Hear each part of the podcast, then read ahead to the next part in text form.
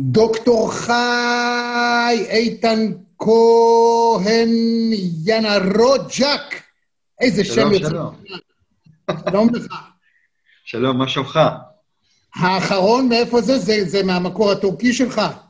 אכן כך. Uh, הטורקים הטילו עלינו, uh, בשנת 1934 הם חקקו חוק בשם חוק שם המשפחה, כי באימפריה עות'מאנית, uh, אז בוא נגיד, הייתי צריך להיקרא חי בן דוד. Uh, לא היו להם שמות משפחה, אז uh, אחרי 1934 הם התחילו לתת לכל אזרח שם, שמות משפחה. אבל במסגרת הטורקיפיקציה הם רצו למחוק לנו את הכהן. אז מחקו לנו את הכהן, וכמסורת משפחתית הם, כאילו, סבא שלי ז"ל וסבא רבא שלי, הם העתיקו את השם כהן לשם הפרטי השני. ככה אנחנו שמרנו את כהן. ואחרי עליית ישראל, אני שמתי קץ למסורת הזאת, שזה... ב- ליד השם פרטי. הזזתי אצל uh, שם המשפחה, אבל מאוחר יותר גם נודע לי, אם אני הולך למחוק את יאנה רוג'ק, אז אני, יהיה לי שם בעיות ביורוקרטיות שם. אז השם שלי יכול להיות מפלצתי כזה. אז ככה, לא, הוא לא מפלצתי, הוא נהדר, קודם כל. אנחנו עשינו את זה באמצעות המלצה, זאת אומרת, בזמנו בן גוריון היה זה, עם הקמת המדינה, שפעל כדי שהישראלים, העולים החדשים, היהודים שמגיעים מכל העולם, יהיה להם שם עברי, מה שנקרא בזמנו. הטורקים עשו את זה בחקיקה, אבל כמו תמיד אפשר לעקוף הכל, אבל אתה רואה שאתה אפילו רוצה שהשם הטורקי שלך יישמר, כי בסוף כל אחד רוצה לשמור על המסורת שלו. נכון, זה, אתה יודע, יש לא מעט כהנים. אח שלי אמר לי, אתה יודע, יש הרבה כהנים, אז זה יהיה בעצם הסימן שלך שיכול להבדיל אותך משאר הכהנים. וככה אנחנו הפכנו להיות כהן יאנה רוג'ק, שזה גם מסמל איזושהי זיקה לטורקיה, ולא אשקר לך. במקצוע שלי זה, זה טוב לי. מיד נדבר על המקצוע שלך. אות ומתחילים.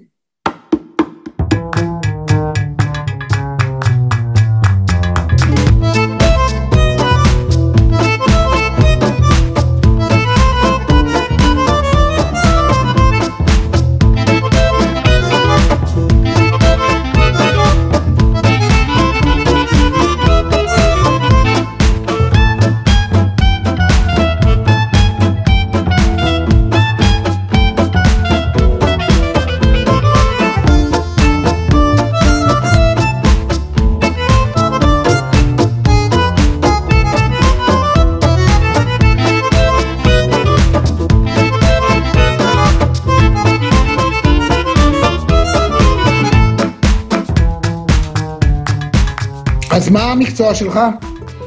אני חוקר טורקיה, גם באוניברסיטת תל אביב יש מרכז משה דיין לחקר מזרח תיכון באפריקה, ויש גם מכון ירושלים לאסטרטגיה ולביטחון, אני חוקר טורקיה בשתי המוסדות האלה. אני גם מתפקד כמרצה באוניברסיטת תל אביב וגם באוניברסיטת בן גוריון. מלמד על היסטוריה, כותב מאמרים, ניתוחים, וזהו. והמבטא, מה? מה? בגיל 22 עליתי ארצה. אז לצערי, כמה שאני מנסה לקרב את המבטא שלי למבטא הישראלית, זה מה שיוצא. אתה וטל ברודי the same, כאילו כל אחד מנסה, מנסה וזה לא עובד. תגיד, בוא נדבר על ה... בוא נדבר, נתחיל עם הסולטן. הוא עבר למשטר נשיאותי, ב-2016-2017, הוא בעצם רוצה להיות סולטן. הוא בעצם רוצה להחזיר עטרה ליושנה מבחינה טורקית, כמו האימפריה העות'מאנית? זה מה שהוא רוצה? אפשר להגיד שהוא כרגע נמצא באיזושהי אופוריה של נאו-עות'מאניות, ונשאלת השאלה האם הוא סולטן. במונחים של היום, הוא סולטן, כן. הוא יכול לחתום על, הוא יכול לחתום על צווים. Uh, הוא הפך את עצמו לרשות המבצעת, uh, הוא כבר שולט ברשות המחוקקת וגם ברשות השופטת. אז, אז אני, אני יכול לומר שאין הפרדת רשויות בטורקיה. ברגע שאין הפרדות רשויות בטורקיה, אז כל מה, ש, כל, כל, כל, uh, כל מה שהוא רוצה זה יכול להפוך לחוק. כן? כי בוא נגיד, אפילו אם אתה תיקח את זה לבית משפט החוקה, אז מי מממן שם? ומי יכול למנות את השופטים שנמצאים בבית משפט החוקה? זה גם הוא. שורה תחתונה, הוא כרגע איש הכל יכול, למיטב הבנתי בלתי מעורר בטורקיה. הוא הצליח להביס את כל האיזונים ובלמים שיכולים לשנות את המשחק.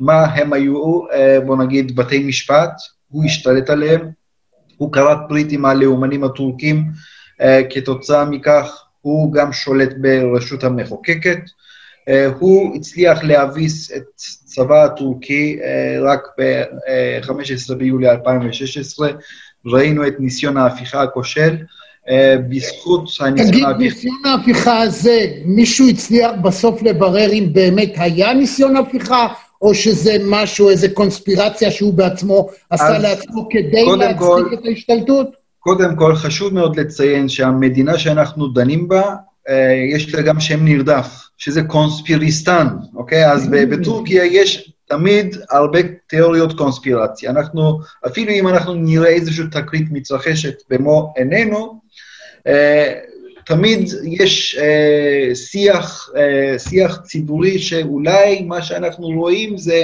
אולי זה סתם כיסוי, אולי מאחורי זה יש משהו... אבל זה אופייני למזרח התיכון, אני חושב, נכון. למוסלמים ולערבים. נכון. אז זה גם מאוד אופייני לטורקיה.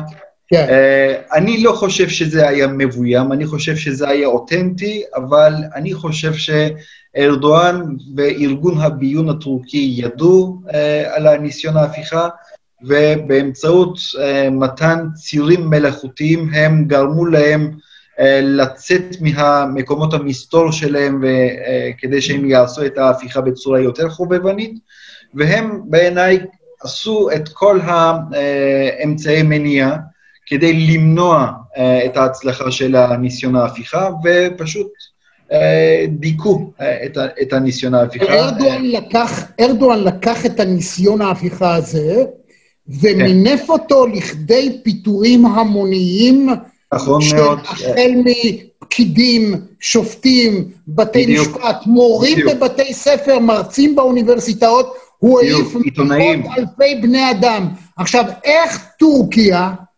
פתאום עם כזה שתמיד, אתה יודע, בכל זאת הדמוקרטיה שם זה היה עם עם רצון, עם, אי אפשר, הוא לא איזה עם מדוכא כזה של המון שאפשר לשלוט בו בצורה כזאת, בעצם לא קרה כלום. אז uh, אני, אני, אני, רוצה לה, אני רוצה להדגיש פה משהו. Uh, בניגוד למה שאתה אומר, אני אף פעם לא חושב שטורקיה הייתה דמוקרטיה מסוג סקנדינביה. זה ברור. הייתה טורקיה הייתה דמוקרטיה מסוג טורקיה, כלומר, יש לנו okay. אוקיי. תחנות כל חמש שנים עכשיו, יש לנו uh, בחירות, לפני כן זה היה ארבע שנים, אוקיי. Okay. אבל בין לבין, uh, עצם, זה לא מדינה פלורליסטית. זה. Okay. כלומר, יש לנו פה שלטון של רוב, אוקיי? Okay? לפי השיטה הטורקית, הרוב קובע, בוא נגיד 51 אחוז, 51 אחוז, אז ה-49 אחוז חייב לחיות לפי הרצון של 51 אחוז, אוקיי? אז זה לא איזשהו, זה, זה לא איזושהי שיטה שמכבדת uh, את, ה, את אלה שנמצאים ב, uh, במיעוט, אוקיי? כן. אז uh, לכן, uh, טורקיה היא לא פלורליסטית, ואפשר להגיד שארדואן הוא לא התנהג בצורה שונה מה, מהקודמים שלו. גם... כלומר, הוא ש... לא הנשיא של כולם, אנחנו בכלל חיים היום בעידן שהפלורליזם... בוודאי שלא.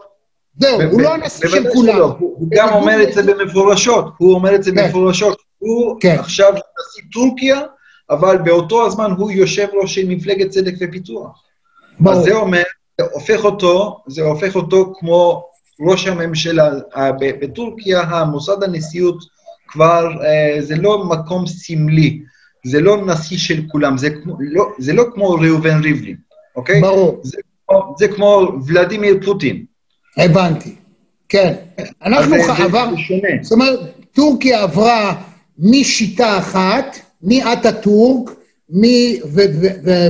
אבל אפילו אטאטורק היה, אבל אפילו אטאטורק היה מאוד ריכוזי, אוקיי? אז מה שאני מנסה להצביע פה, ארדואן מבחינת, ה, מבחינת ההתנהגות, צורת ההתנהגות, כלומר ריכוזיות יתר, וזה, הוא הרבה יותר שאפתני, אוקיי?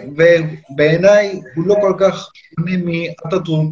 אה, בוא, בוא נשים איזשהו קלפי לכיכר העיר באותם ימים של, אה, של אטאטורק, ושתהיה פה איזושהי תקשורת חופשית וכולי וכולי. אתה יודע כמה האסלאמיסטים אז היו מדוכאים בטורקיה?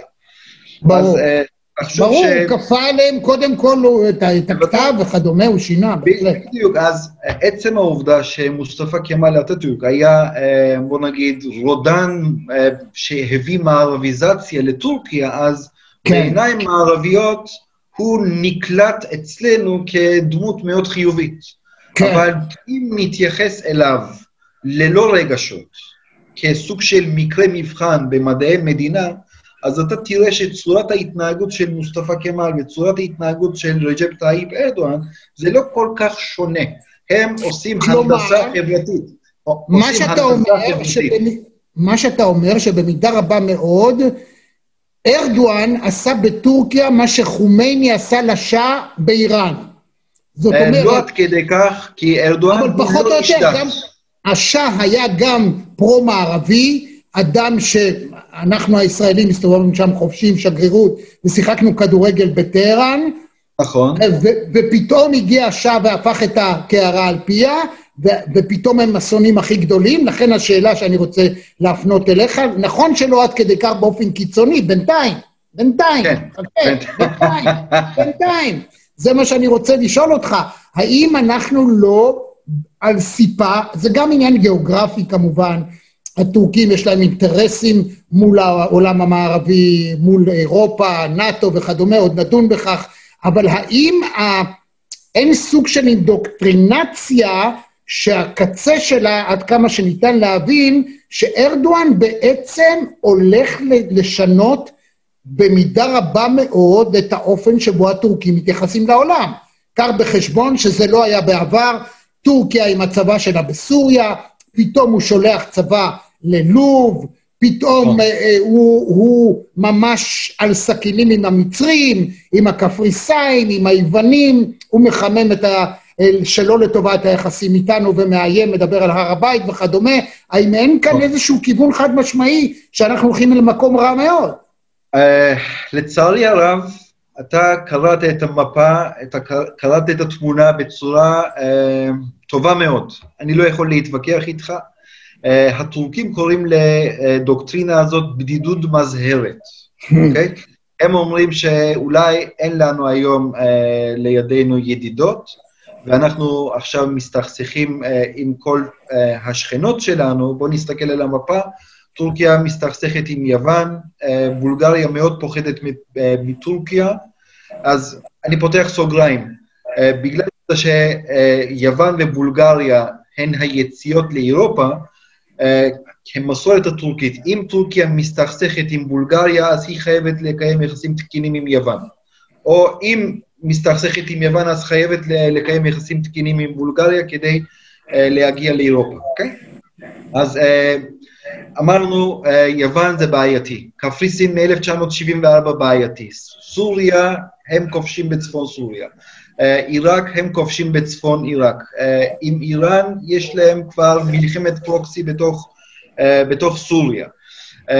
ארמניה, יש לנו את הבעיה של שואה ארמנית, ויש לנו את הסכסוך על אזרבייג'אן וארמניה, יש חיכוך בין, אה, בין טורקיה. אבל באזרבייג'אן הם שולטים, הם, הם כאילו... בוודאי, כי העם האזרי, העם האזרי אה, זה נחשב כחלק בלתי נפרד של העם הטורקי. בוא נגיד, אם כן. אני עכשיו נוסע לאזרבייג'אן, אני לא זקוק למתרגם, אני אדבר בטורקית של טורקיה, נכון. הם יענו לי באזרית, כן. ואנחנו נוכל לתקשר, אוקיי? כן. אז זה, זה קצת יש שוני כמובן, אבל כן. לא, לא עד כדי כן. כך. בוא נגיד, 90 אחוז של זה אותו השפה, אבל עם מבטא שונה, אוקיי?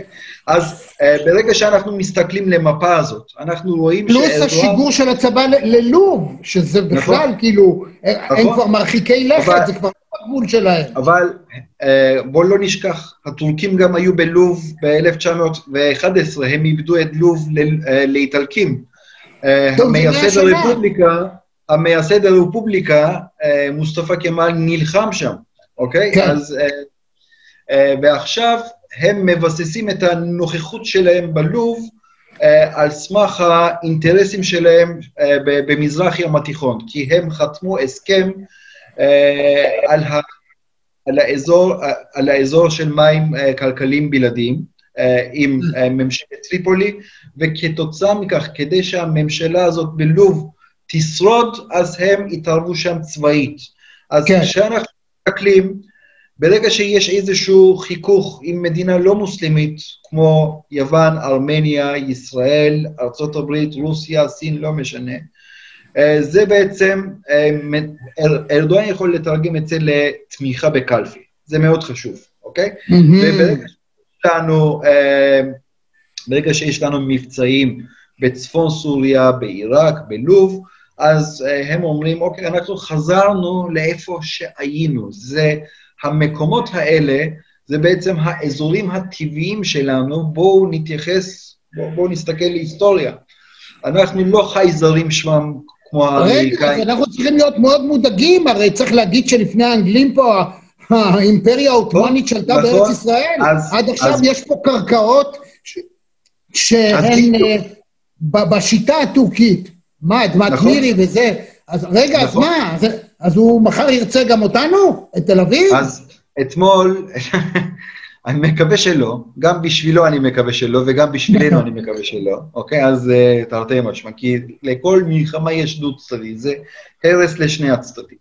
אבל אתמול uh, רשות התקשורת של נשיאות טורקיה, uh, הם שיגרו ברשתות החברתיות איזשהו סרטון תעמולה uh, בשביל להנצחת הניצחון של האימפריה הסלצ'וקית ב-1071, נגד הביזנטים, אוקיי? זה בעצם כן. מסמל את הניצחון הטורקי מול הביזנטים, שבעצם, אני מצטט, פותח את שערי אנטוליה לטורקים, mm-hmm. ולאחר מכן הכיבוש הזה הסתיים ב-1453 עם כיבוש קונסטנטינוב. ועכשיו, לאחרונה, אני בטוח שאתה שמעת, שהטורקים הפכו את כנסיית איה למסגד.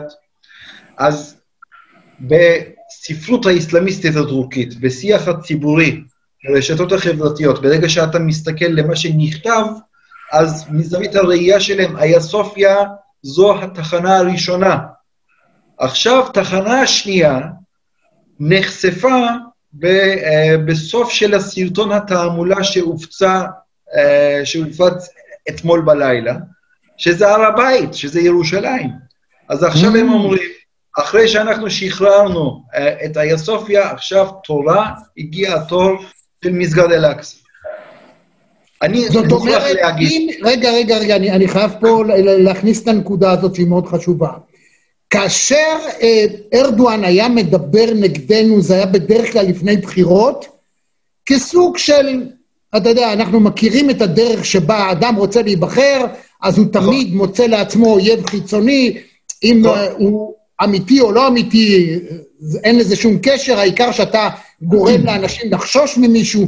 עכשיו, כאשר אתה גוזר אותה גזרה מהמהלך הפנימי שלו, שהפך אה, כנסייה למסגד, והדיבור שלו שוב ושוב ושוב אל אקצא, הראייה שלו שהוא בעצם רוצה לחדש את ימי האימפריה העות'מאנית כבימי קדם, כלפני מאה שנה, יש מקום לדאגה, כי, כי טורקיה זה לא איראן, הם שוכבים פה לידינו ממש. זאת בעיה מאוד רצינית.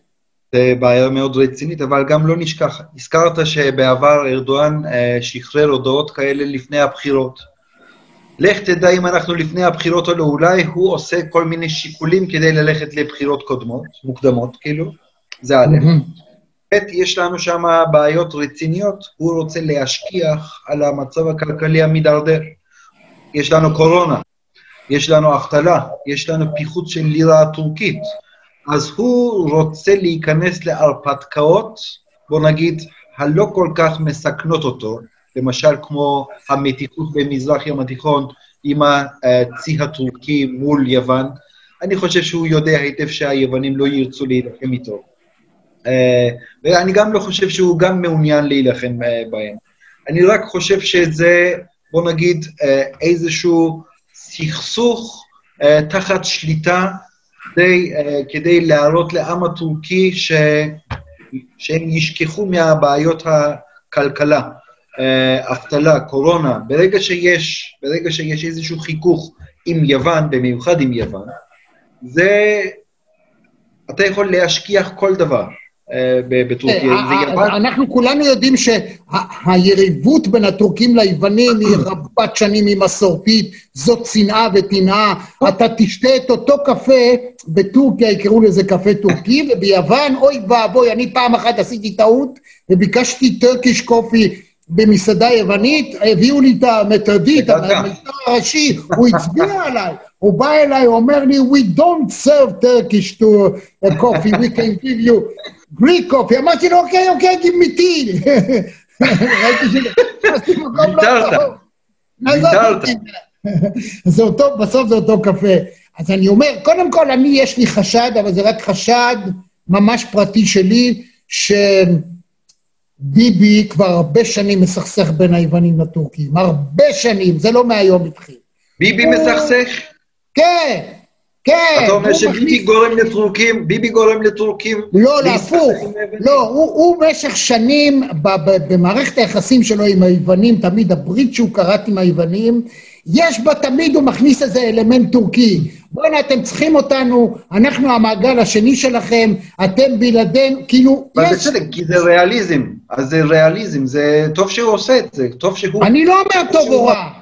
אני אומר שביבי כבר שנים זיהה את זה. אז תראה, מי האדריכל, מי האדריכל הברית בין מצרים, ישראל, קפריסין, יוון ואיטליה? מי האדריכל? ביבי. לא, ארדואן. ארדואן דחף, ארדואן דחף את מדינת ישראל במו ידיו לזרועותיה של קפריסין ולזרועותיה של יוון. ועכשיו מצרים, ישראל, יוון וקפריסין משתמשים, משתמשים בגז הטבעי כתירוץ מושלם, כסוג של עלי תאנה, כדי בעצם להצדיק את ההתקרבות הזאת בין ארבעת המדינות. אולי אפילו המצרים זקוקים לתירוץ הזה יותר מכולם. אבל האדריכל, האדריכל, האדריכל העליון של, ה, של המהלך הזה, זה באופן מאוד אירוני, זה לא מישהו אחר אלא ארדואן. זאת אומרת, אתה אומר שארדואן יצר את אותה ברית בין ישראל למצרים, יוון וקפריסין. כן, במו נגד... ידיו, בגלל, בגלל המדיניות העוינת שלו כלפי מדינת ישראל, בגלל המדיניות העוינת שלו כלפי עבד אל פתח אל-סיסי, כי סיסי בעצם הדיח את מוחמד מורסי שהיה קשור לאחים המוסלמים, ומבחינה אידיאולוגית, ארדואן, א', לא יכול לתמוך במישהו שמדיח uh, את uh, האחים המוסלמים, וב' ארדואן לא יכול לתת לגיטימציה להפיכות צבאיות, כי פשוט בבית יש לו אותה הבעיה. אז לכן הוא עושה דה-לגיטימיזציה נגד מצרים. הוא עושה דה-לגיטימיזציה נגדנו, בגלל, בגלל מה שקורה ברצועת עזה בירושלים וכולי. מ-1974 הוא גם ככה אה, מסוכסך עם, עם קפריסין. יש לו בעיות רציניות בים האגאי עם מדף היבשת ואזור הכלכלי הבלעדי מול יוון, אם לא אם השטח הזה שלי, השטח הזה שלך. אז היה סופיה, אז הוא, בוא, בוא תסתכל על המפה, במזרח ים התיכון, מי הם החברים שלו? חמאס, קטר וממשלת טריפולי.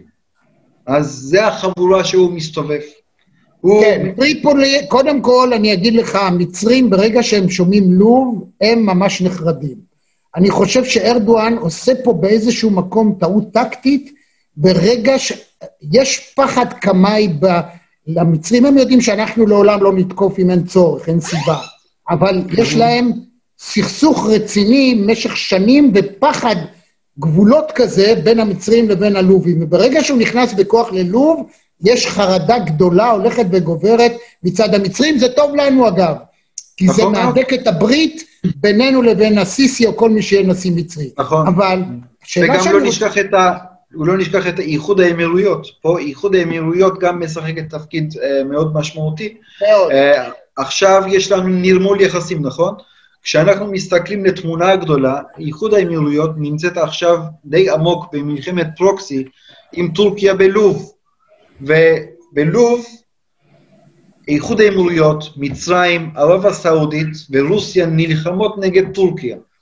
אז, אה, אז לכן ברגע שיש כינון יחסים בין איחוד האמירויות לבין מדינת ישראל, אז ארדואן גם ככה רצה לנקוט צעדים נגד איחוד האמירויות, אבל לא היו לו תירוצים כי הם לא רוצים להכריז מלחמה מוצהרת נגד אה, איחוד האמירויות, כי יש שם מלחמת פרוקסי הרי. אז מה נכון. קורה? אז מה קורה שם? אז אה, הם, ארדואן מנצל את הכינון היחסים בין מדינת ישראל לאיחוד האמירויות כסוג של תירוץ אה, עבור הפסקת הטיסות בין דובאי לאיסטנבול למשל. עכשיו, אה, תתפלא, אין טורקיש איירליינס כבר לא טס, אה, כבר לא טסה לדובאי. ואנחנו, כביכול, ארדואן משווק את זה כסוג של תג מחיר בגלל הכינון היחסים עם ישראל. זה לא זה.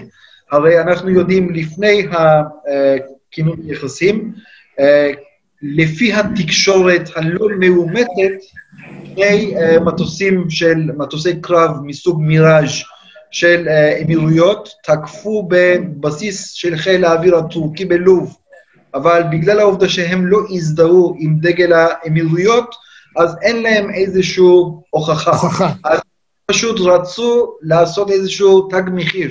כדי, אבל שיפקו את העם שלהם, הנה, אנחנו מענישים את האמירויות בגלל שהם אה, נרמלו את היחסים שלהם עם מדינת ישראל, כאילו אין להם שגרירות בתל אביב.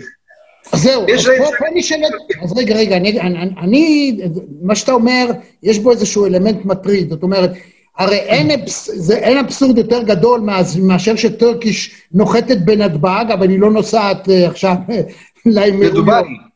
לדובאי. נכון. אז יש, השאלה אם אנחנו נמצאים בנתיב של התרסקות, כי כשאתה בוחן מבחינה גיאופוליטית את טורקיה, אז מצד אחד אתה מזכיר את האלמנט הכלכלי. טורקיה היא בעצם סין של אירופה, זאת אומרת, צריך להגיד את האמת, בקו זה המפעל הגדול ביותר באירופה שמייצר היום מוצרי חשמל. נכון. לא הגרמנים, לא הצרפתים, לא האיטלקים. המקרר שלי, המקרר שלי בקו. יצאנו לפרסומות. תשמע, הטורקים מייצרים אה, מכוניות יונדאי של אה, דרום קוריאה. כל מכונית יונדאי שנמצאת במדינת ישראל, נדמה לי שהרוב המוחלט, זה תוצרת טורקיה. זאת אומרת, מבחינה כלכלית, נכון שיש ירידה בשווי של הלירה הטורקית, אבל בסך הכל זאת אימפריה אדירה. תעשיית המשאיות ברחבי אירופה, הובלה, תובלה, תשמע, הם אדירים. אה, הזכרת את טורקיש איירליין, זאת החברה הכי גדולה, חברת התעופה הכי גדולה היום. איסטנבול, שדה התעופה של איסטנבול, זה השדה הכי גדול שקיים, זה... אני מסכים איתך, אני מסכים איתך לכל דבר ועניין, אני מסכים איתך, אה, אז לכן הם לא יכולים לשבור את הכלים. אה, אם, בוא נגיד, היינו ב- בימי הביניים, אולי ארדואן היה יכול לקבל החלטות יותר דרסטיות, אולי גם כלפינו. כן, אבל בגלל העובדה שיש פה גלובליזציה, הכנסות, יבוא, ייצוא, אה, אמון שאתה בעצם משדר לשווקים וכולי, אז זה לא עד כדי כך קל, וגם לא נשכח, על אף העובדה שיש עכשיו הידרדרות ביחסים אה, בין טורקיה לנאט"ו, כל התחמושת של הצבא הטורקי מבוסס 95 אחוז על נאט"ו. עכשיו הם יצאו לאיזושהי הרפתקה שהם קנו למשל את מערכות S-400 מרוסיה. אבל כשאנחנו מסתכלים להיסטוריה באופן כאילו, אה, באופן כללי, אנחנו נבין שאימפריה עות'מאנית הופסה 13 פעמים אה, על ידי אה, אימפריה רוסית. אז אם אנחנו נתייחס לזיכרון של המדינות, לא כמו זיכרון של הבני אדם, אוקיי? אז אפילו כן. אם זה קרה עוד שנים, המדינה, הזיכרון של המדינה לא, לא, לא שוכחת, אוקיי? לא שוכחת. ברור. לכן טורקיה לא יכולה להסתמך על רוסיה, מקסימום כדי למקסם את האינטרסים שלה עם מערב, היא רק יכולה להרשות לעצמה להתקרב לרוסיה למידה מסוימת, אוקיי? וגם אפרופו מול רוסיה, ברגע שהיא נכנסת לאיזשהו עימות עם רוסיה, אז טורקיה מתקרבת יותר ויותר לנאט"ו, ופתאום אה, זוכרת שהיא חברה בנאט"ו. שתי הוכחות, אה, יש לנו פה חיכוך באידליב, בצפון סוריה, יש לנו החיכוך בלוב, עוד פעם מול השכירי החרב של רוסיה, מול וגנר למשל, פתאום טורקיה מבינה וזוכרת היטב שהיא חברה בנאט"ו. הפתעה. אבל אה, אחר כך היא גם עושה תמרונים צבאיים, ובתמרונים הצבאיים, למשל, שהיא עשתה ב-2019, היא ניסתה להפיל את מטוסי F-16. מה זה להפיל מטוס F-16? זה אומר שיש לך כוונה להפיל עם הזיהוי, עם המערכת הזיהוי המטורף הלאומי שלך, להפיל מטוס F-16 שזה רק נמצא בידיים של מדינות ידידותיות כביכול. אז כלומר, השאלה היא, רגע. אצל מי יש? אצל מי יש ברור. מטוסי F-16? יוון, אבל... ישראל, מצרים. הדואליות הזאת, שבה משחק את המשחק הזה ש, שארדאון משחק, עד מתי הוא יכול להימשך? אתה מצד אחד חבר בנאטו, מצד שני אתה כועס שלא מקבלים אותך לאיחוד האירופי, מצד שלישי אתה קונה מטוסי F-35 ופתאום טראמפ אומר לא, לא תקבל, מצד רביעי הוא קונה מאיתנו נגיד מערכות ופתאום המערכות האלה לא מוכרים לו ואז פוטין נכנס ומוכר לו. הוא מייצר יחסים מצוינים, הוא מייצר ציר בין אנקרה לטהרן, מאוד מיוחד, הוא נלחם בדאעש ואז הוא חבר של אסד ופתאום הוא נלחם, זאת אומרת המערכת שסוריה, ש, שהטורקים נכנסו אליה היא מערכת שלא, היא לא, לא אפשרית. בסופו של דבר יצטרכו לקבל החלטה. בעד מי הוא רוקדים, הם, הם רוקדים בכל החתונות באותו הזמן, זה מה שאתה מנסה לומר. וכל עוד, אני אומר לך במפורש, כל עוד לא יהיו סנקציות מוחשיות כלכליות אה, נגד טורקיה, שאני לא רואה בזה אה, שזה ייתכן, אה, אני לא חושב שתהיה פה איזשהו שינוי במדיניות החוץ הטורקית. אני רוצה לתת לך דוגמה מאוד מוחשית שוב בלוב. בלוב, מלטה ואיטליה, ששתיהן חברות באיחוד, באיחוד האירופאי, תומכות בתזות של טורקיה בלוב, כי הן פוחדות מוות מטורקיה, כי היא עלולה להוציא משם גל פליטים חדש לכיוון של אירופה. אוקיי? אז נכון. כל מה, ש, כל מה שטורקיה מבקשת מהם, הם נותנים תמיכה. לעומת זאת, באותו איחוד אירופאי, יש מדינה בשם צרפת, וצרפת מתנגדת בכל בכל לכל הפעילויות של טורקיה, גם בלוב, גם בלבנון, למשל, אחרי הפיצוץ הנוראי ששם ראינו איך ארדואן ומקרון נכנסו ראש בראש כדי להוכיח למי יהיה פה אה, השפעה יותר גדולה, כן? אז בתוך האיחוד האירופאי אין איזושהי אחידות מבחינת המדיניות החוץ. קודם כל, אם האירופאים רוצים לראות איזושהי תמונה, בין אם זו תמונה, כאילו תוצאה א' או תוצאה ב', אז הם קודם כל חייבים לשבת ביחד.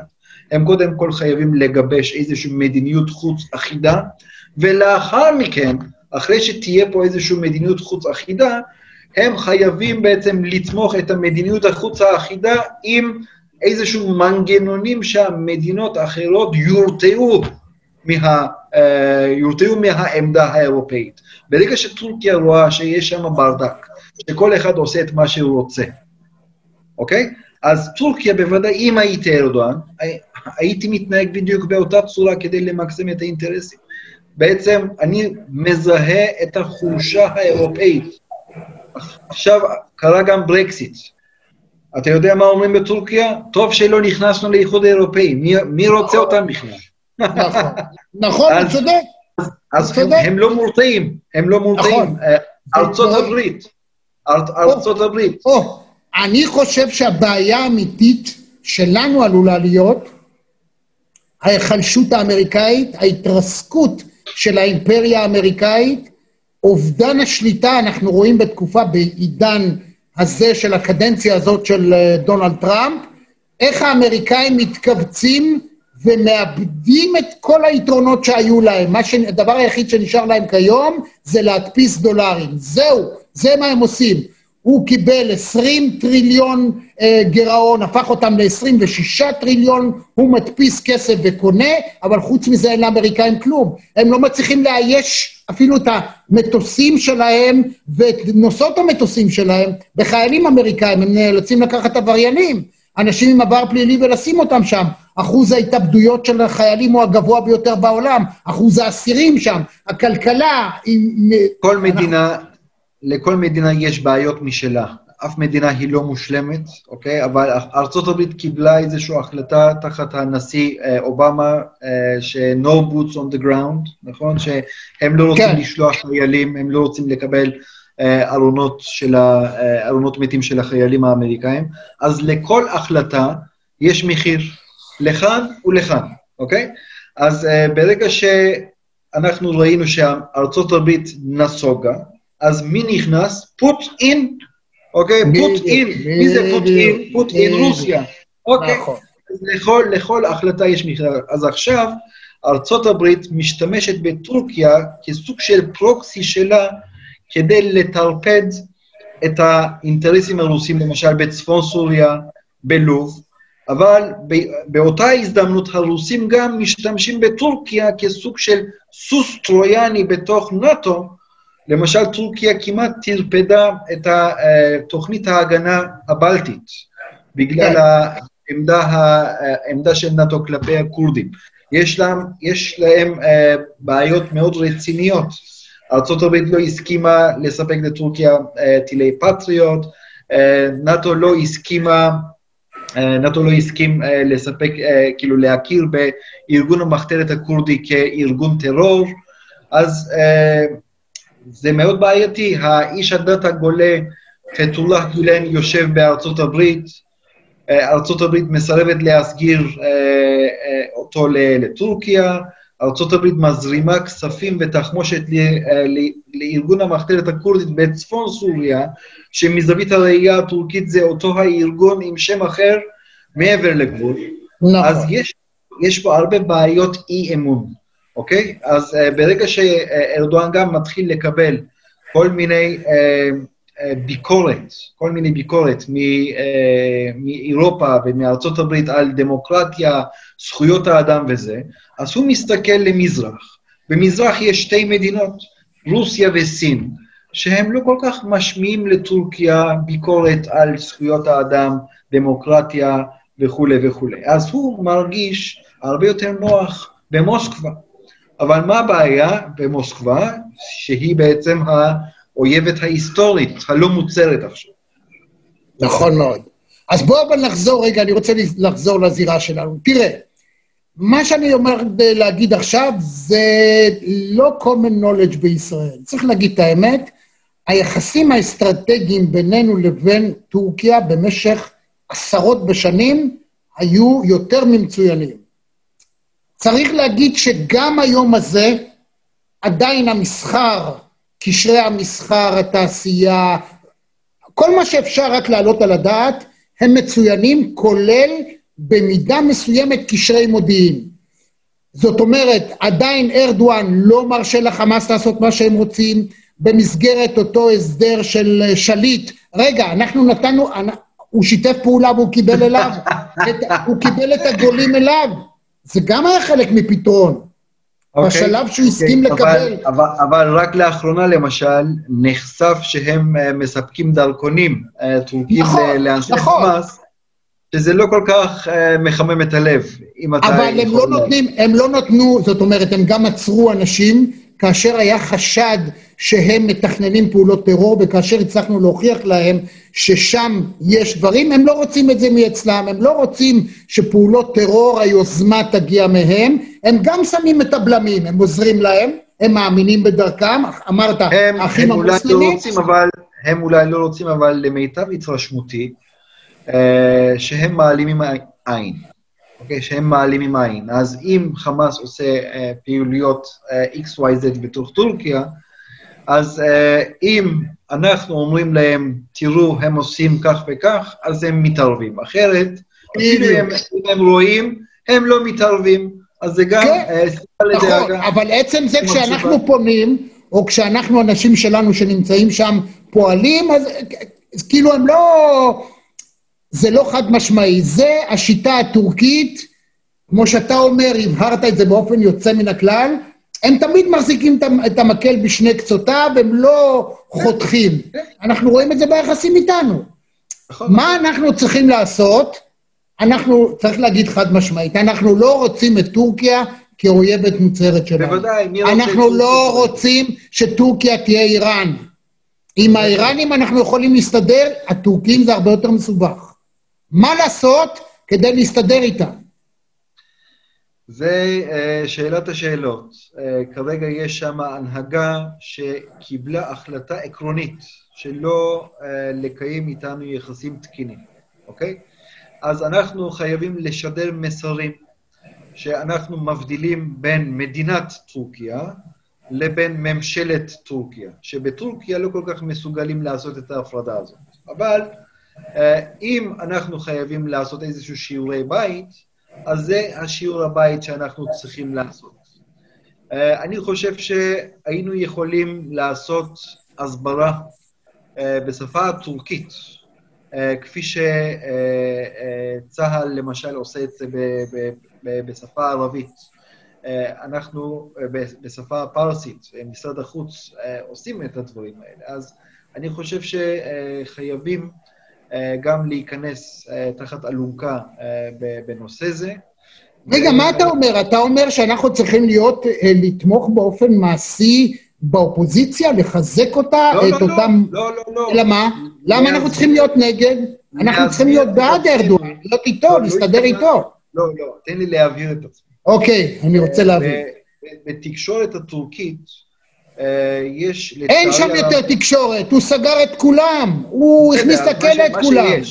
מה ש- התקשורת הממוסדת כביכול, כן, אה, בוא נגיד, אנחנו חטפנו 12 טילים מ- מרצועת עזה, ולמחרת, מן הסתם, כמדינה ריבונית שרוצה אה, לשמור על האזרחים שלה וכולי, אנחנו מן הסתם עושים פעולת תגמול, לא? כן, אנחנו, אנחנו מגיבים.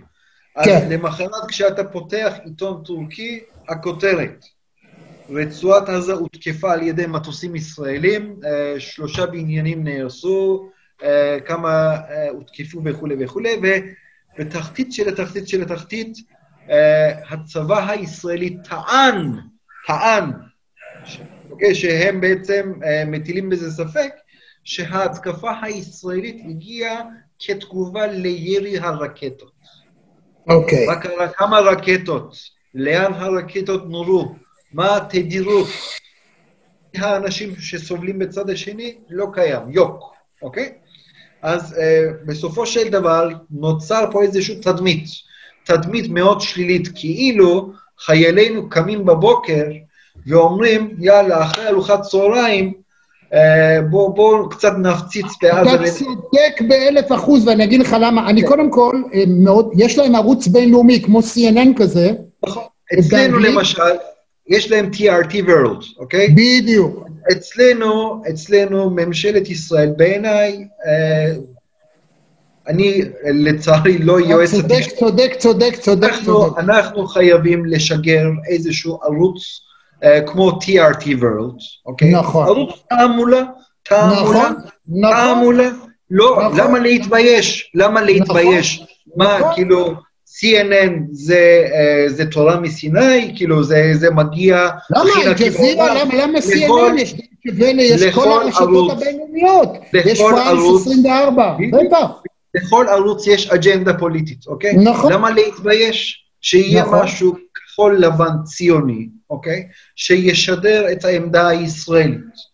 בשפ... אולי באנגלית, אם יהיה תקציב שלא נראה לי, כי בארץ, אחרי עלייתי לישראל, המפ... המשפט ששמעתי הכי הרבה, אין תקציב. תרתי משמע, גם בכנסת אין תקציב, כן? אז אה, אני, אני, אני חושב שזה זה חלום, אה, מה שאני מספר כרגע, אבל את זה אנחנו חייבים ליישם. אני לא, בוא, בוא נגיד, אה, נהיה יותר צנועים, עזוב ערוץ טלוויזיה, בוא נשיק איזשהו אתר של משרד החוץ לענייני הסברה, בצורה מבוקרת, שכן יכול בעצם אה, אה, לשדר את האינטרסים של מדינת ישראל. מה קורה פה בישראל? לקהל הטורקי. יש לנו פה עכשיו רשתות החברתיות, בואו, בואו, אה, בואו נשתמש אם אנחנו רוצים אה, לעשות משהו, בואו נגיד, אם אנחנו מצהירים את התמיכה שלנו באופוזיציה, האופוזיציה אכלה אותה בטורקיה. נכון. Okay? אוקיי?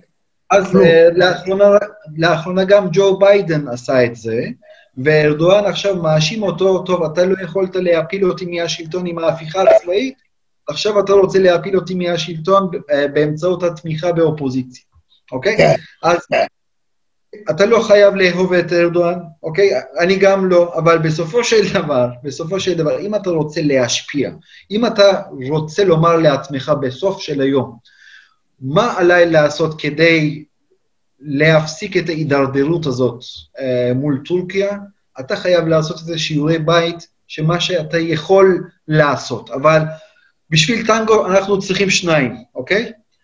אז אתה בעצם קודם כל תסביר את עצמך אה, לציבור הטורקי בשפה הטורקית, אה, תופיע, תנסה להשפיע, כמובן תנסה גם אה, לקיים יחסים תקינים עם הצד השני. אבל אם הצד השני לא רוצה לקיים איתך יחסים תקינים, אז זה לא באשמתך, מה לעשות? אנחנו פה מדינה יהודית. וככל הנראה, מר ארדואן לא כל כך אוהב את הרעיון הזה, מדינה יהודית בארץ ישראל. אז אנחנו חייבים גם אה, להתמודד עם העובדה הזאת, והוא גם חייב להתמודד עם העובדה הזאת. אז בסופו של דבר, אני מאוד מקווה שאנחנו לא נגיע אה, למח... למחוזות הלא רצויים, אני לא חושב שנגיע, אבל אה, כישראלי טוב, מה שאני הבנתי פה, אנחנו חי... אין לנו לוקסוס אחרת, אנחנו חייבים להיות פקוחים, פקוחי עיניים, חייבים לקבל את כל האמצעי המניעה, חייבים להיות חכמים, אוקיי? ולהקדים, להקדים, בוא נגיד, שוב, אמצעי ההסברה והכול, אה, וגם כדי להבין למה האנשים האלה חושבים בצורה כזאת. כדי להבין, כאילו, אם אתה רוצה לעצב איזושהי מדיניות חוץ יעילה, אתה גם חייב להבין איך הצד השני רואה אותך. אוקיי? אז אה, אם אתה יכול להבין את זה, אז אתה יכול בעצם לתמרן בצורה יותר חכמה, ואז אולי תוכל להגיע, ל... אולי תוכל להשיג יעדים. אה, בוא נגיד, הדוגמה הקלאסית ביותר, אתה זוכר בטח את החוק המואזין. כן. חוק המואזין. אז ידעתי שזה יטריף את ארדואן, זה בדיוק אחרי הנרמול היחסים, אה, כביכול, כן? ב-2016. כן. זה בעצם היה ההכרזה התוקפנית הראשונה של ארדואן אחרי... אז אם אתה, אם אתה נותן חשיבות, אני לא אומר שבוא נעשה הכל כדי לרצות את ארדואן, אבל אתה חייב, אתה חייב אה, בסופו של דבר לחשוב יותר... להבין את מאזנה, כן, כן, כן, אין ספק, אין כן? ספק. יש רגישות, וצריך לכבד אותה גם. תשמע, אתה, נכון. אתה מסתכל איך אשתו לבושה, ואתה מבין שהאיש, זה האיש. אתה לא יכול להפוך אותו למה שהוא לא, וזה לא דבר עד כדי ככה. אני חושב שארדואן, בסופו של דבר מדינת ישראל, ואני יודע שעושים מאמץ גדול לשמור את היחסים עם טורקיה עד כמה שאפשר ברמה הטובה. גם הכלכלית, גם המסחרית, גם הביטחונית. גם אני יודע. עדיין יש שיתוף פעולה. האנשים פה, האנשים פה במשרד החוץ וכולי וכולי, הם אנשים מאוד חיוביים ואין להם שום נכון. נטייה עוינת כלפי uh, טורקיה. נכון. אבל עוד פעם, אני יודע שאני כמו תקליט שבור, בשביל טנגו אנחנו צריכים שניים, וזה מאוד מאכזב שבצד השני uh, חושבים שאנחנו, יש לנו נטיות מאוד שליליות כלפיהם. Uh, ברגע שאני מקבל פה מדי פעם תיירים טורקים אה, בין אם אני מכיר אותם לראשונה פה, בין אם הם חברים שלי, כן? שאיתם גדלתי. אה, הם אמרו, אה, הרוב, שהם הגיעו לכאן עם איזושהי דעה קדומה, שבטח הרבה אנשים ישנאו אותם, אוקיי? וברגע שהם רואים את הפרצוף של הישראלי היפה, באמת שיש גם ישראלי כזה, תאמין לי, אוקיי? צודק, יש, יש, יש, יש. ואז הוא מבין, כי הוא מבין שאין איזושהי עוינות כלפיו, ואז הוא מתחיל לה, להוריד את המגן שהוא הגיע אה, איתו אה, מטורקיה, ואז אחר כך הוא מבין שכולנו פה בני אדם ורוצים לחיות ולשגשג. אז... הם צריכים לדעת כולם שאנחנו כישראלים, כיהודים, תמיד יש לנו נכונות לעשות שלום עם כל מי שצריך בעולם. כל מי שמסתכל על היחסים של בין ישראל לגרמניה היום יודע שאף אחד בעולם, חוץ מהעם היהודי, לא היה עם לב כל כך רחום, חנון וסלחן, כפי שאנחנו סלחנו לגרמנים. זאת אומרת, תמיד, תמיד, תמיד, אני אומר את זה בכל מיני פורומים במקומות שבהם אני מדבר עם כל מיני אנשים, חברים, אנחנו לא נוקרימים ונותרים. אם אתה רוצה להניח לנו בשקט ולהיות איתנו בסדר, אנחנו איתך. תמיד נהיה איתך ואין לנו בעיה. אם אנחנו ביחסים שאנחנו היום עם הגרמנים, אז אנחנו עם כל אחד. הגרמנים, בוא, בוא לא נשכח גם, הגרמנים עושים מאה קולפה, אוקיי? מאה קולפה, אוקיי? אז... בסדר. אוקיי? בסדר, זו השיטה שלהם. מרגשות, אשם הם גם אה, עושים אה, ומנסים בעצם אה, לבוא לקראתנו. הם לא מנסים, הם עושים, הם עושים, הם עושים, זה כן, כן. בסדר. כן, הם תמיד אומרים, ואסור לנו לשכוח את זה, כי הגרמנים תמיד אומרים, היטלר הוא אוסטרי בכלל, מה אתם רוצים מאיתנו? אה, בטח, בטח. הוא אוסטרי. כן, כן. זה נכון, אגב, הוא לא גרמני. בטח. בוא נגיד לסיום, נגיד.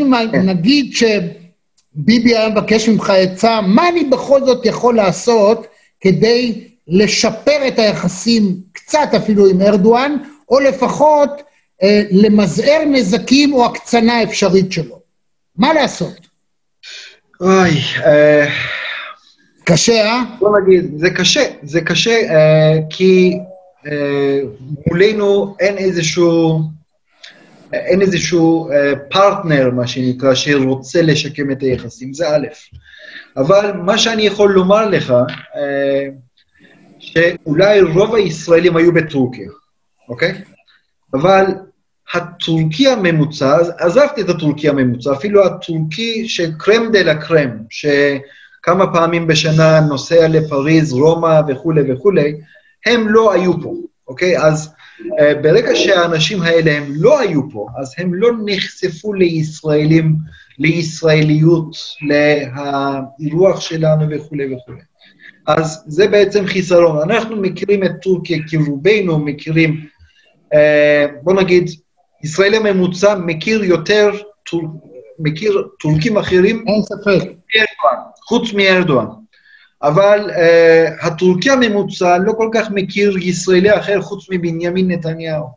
והבנימין נתניהו, שבעצם איך הוא מוצג בתקשורת הטורקית, שאתה יכול להבין מה אני מנסה לומר.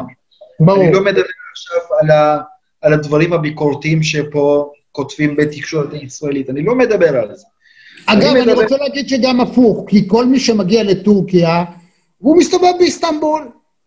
הוא רואה טורקים ברובם שאין להם כלום נגד הישראלים.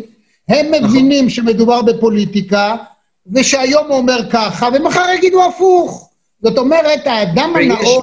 ותאמין לי, ותאמין לי, יש לו, לארדואן, את הפוטנציאל להגיד את ההפוך. אני, נכון. Uh, אני קורא לו הזיקית.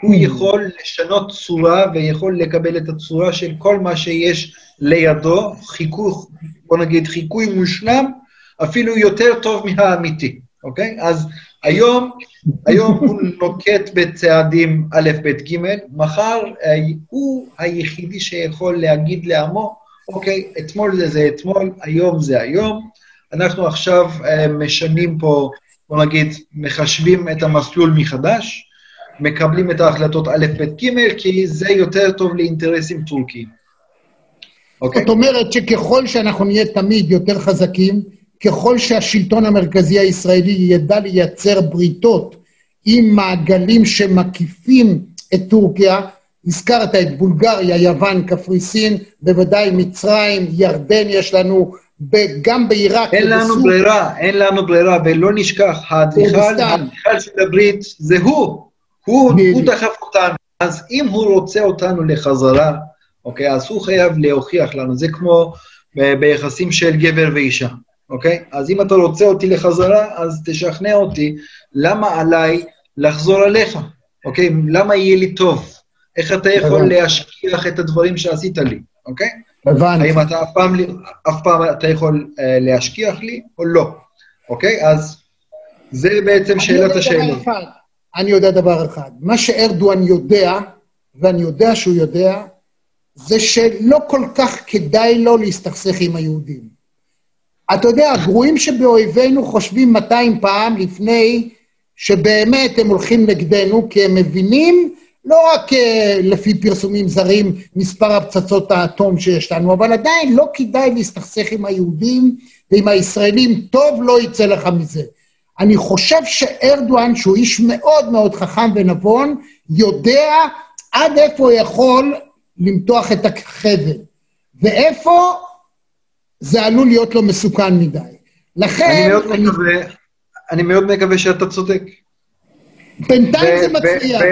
ומה אומרים, מוסר השכל, מה אנחנו מבינים פה? אנחנו חייבים לא לשכוח באיזה שכונה אנחנו חיים. אנחנו לצערנו לא אה, נמצאים בשכונה של שווייץ, שוודיה, נורבגיה. אני רואה פה איזושהי נטייה בחברה הישראלית שמדי פעם אנחנו רוצים, להת... רוצים להתנהג כאילו אנחנו אירופאים, אבל אין מה לעשות, אנחנו נמצאים בשכונת מזרח התיכון, ובשכונת מזרח התיכון, מי שבעצם חזק ויכול להרתיע, הוא יכול לחיות. בואו לא נשכח, אנשי דאעש עורפים את הראשים של אותם אנשים שרק אתמול שהם אכלו באותה מסעדה. אוקיי? אז תתאר לעצמך, אם הוא עושה את זה, אם הסוני עושה את זה לשיעי, או אם אה, הסוניה של, של דאעש לא מספיק משוכנע שהסוני לידו הוא, הוא לא מספיק סוני והוא בוגד, כי הוא מקבל, אה, הוא מקבל מממשלה שלא אה, מעוצבת על ידי השריעה, אוקיי? אז הוא עורף את ראשם. אז תחשוב שהאנשים האלה, מה הם עלולים לעשות לך כיהודי. אז מה אנחנו מבינים? ישראל חייבת להיות חזקה. חזקה. פתוחה עיניים, חכמה, וכמובן, תמיד ידינו חייבים להושיט לכיוון של שלום, אבל יד השני חייבים, אין מה לעשות. אנחנו נמצאים במזרח התיכון, חייבים להיות ערניים. ולא לשכוח, כשאתה בטורקיה תבקש קפה טורקי, כשאתה ביוון תבקש קפה, קפה יווני. בדיוק. דוקטור חי איתן כהן, יאנה רוז'ק. שמע, זאת הייתה חוויה לדבר איתך. אתה איש מדהים, ואני חושב שכל מי שהאזין לנו, מאזין לנו, למד פרק בהלכות השכונה שלה. תודה, תודה. לכבוד הוא לי, תודה, תודה על ההזמנה. להתראות. כל טוב.